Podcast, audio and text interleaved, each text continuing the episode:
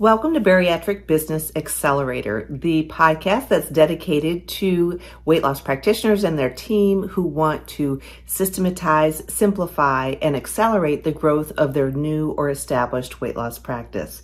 I'm your host, Karol Clark, and today we are going to dive into the benefits of having an organizational chart. Now, I know you may think this is unnecessary, uh, but anyone who has one realizes that it is something that can be really important to your practice. And not only can be, but is really important to your practice. Anytime I start working with a new practice, one of the first things I ask is to see their organizational chart. And no judgment here. I have been in the same boat, but probably eight, nine times out of 10, there isn't one in, in existence, or there's one that's quickly created for me, which is totally fine. But the reason why this is so important is because it can help keep you and me from going down some rabbit holes that are unnecessary. And also gives a really great big picture of your organization in a few different ways.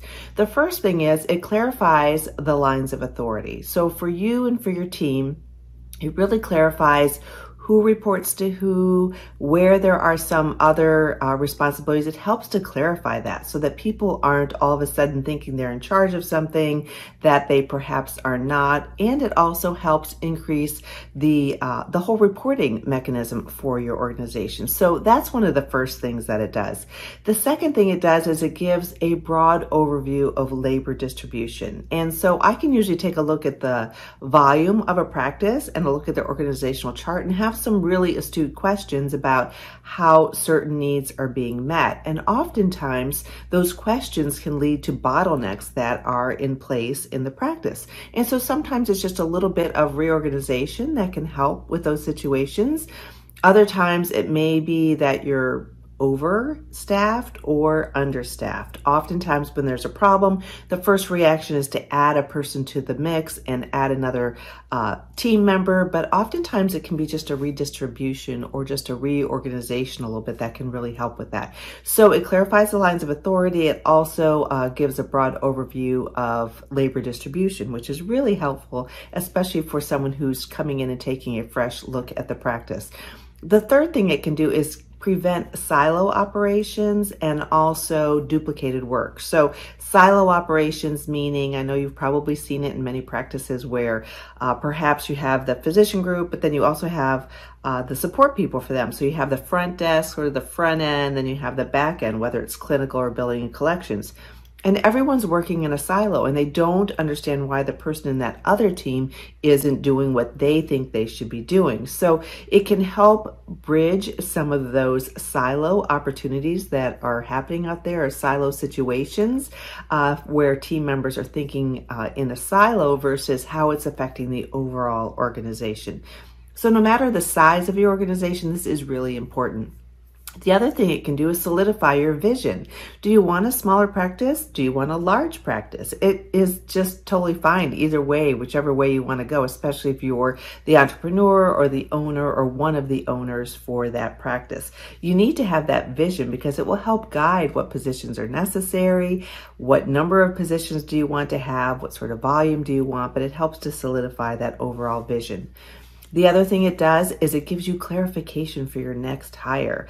Uh, as you're growing, uh, you can be growing by leaps and bounds. and You may just throw people at the situation, but having an organizational chart, even if it starts out with an organizational chart and maybe you just have you and your office manager and a, a MA, say that's what you have initially and maybe someone at the front desk, but oftentimes the the office manager uh, might be doing double duty for a lot of different things as you get started. But you can take a look at what your vision is and what you want that organizational chart to look like over time. So you may have your name, the office manager, the MA, you may have their names in numerous different spots in that org chart as you begin. But as you start to grow, it helps give you guidance into what the next correct logical hire is versus just throwing a warm body at a problem in your practice. So that's another thing it does. And finally, it, uh, like I say, does uh, simplify that line of command, which can simplify your life. So if you have a line of command and you have somebody who's not following the line of command and always coming to you with whatever problems they have, it puts you in an awkward position. It puts you in a in a, a spot where you may be undermining the authority and of your office manager, or you may be undermining the authority of the lead clinician in that particular area, depending on how your org structure is. But it can really help to clarify those lines of command and keep you from getting in the middle of a lot of different issues that may come up in the practice that you don't necessarily have time to deal with, nor should you be dealing with.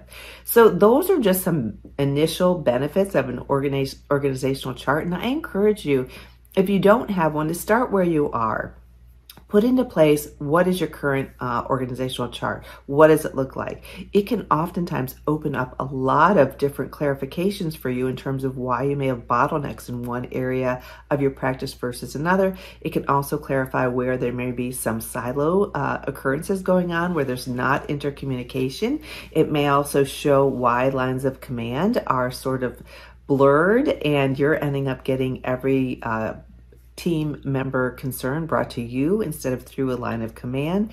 It helps you define the size of your practice, how big you want to get, how small you want to stay. All those sorts of things can also be driven by your organizational chart. So if you don't have one, I encourage you to at least create one and go from there. And if you ever need help or you want to become a member of Bariatric Business Accelerator so that you can help systematize, simplify, and accelerate the growth of your new or existing practice, I encourage you to reach out. BariatricBusinessAccelerator.com has all the details. And of course, I'm always here for a free opportunity audit just to talk about what's top of mind and uh, that sort of thing. Just reach out to me, Karol, K A R O L, at weightlosspracticebuilder.com.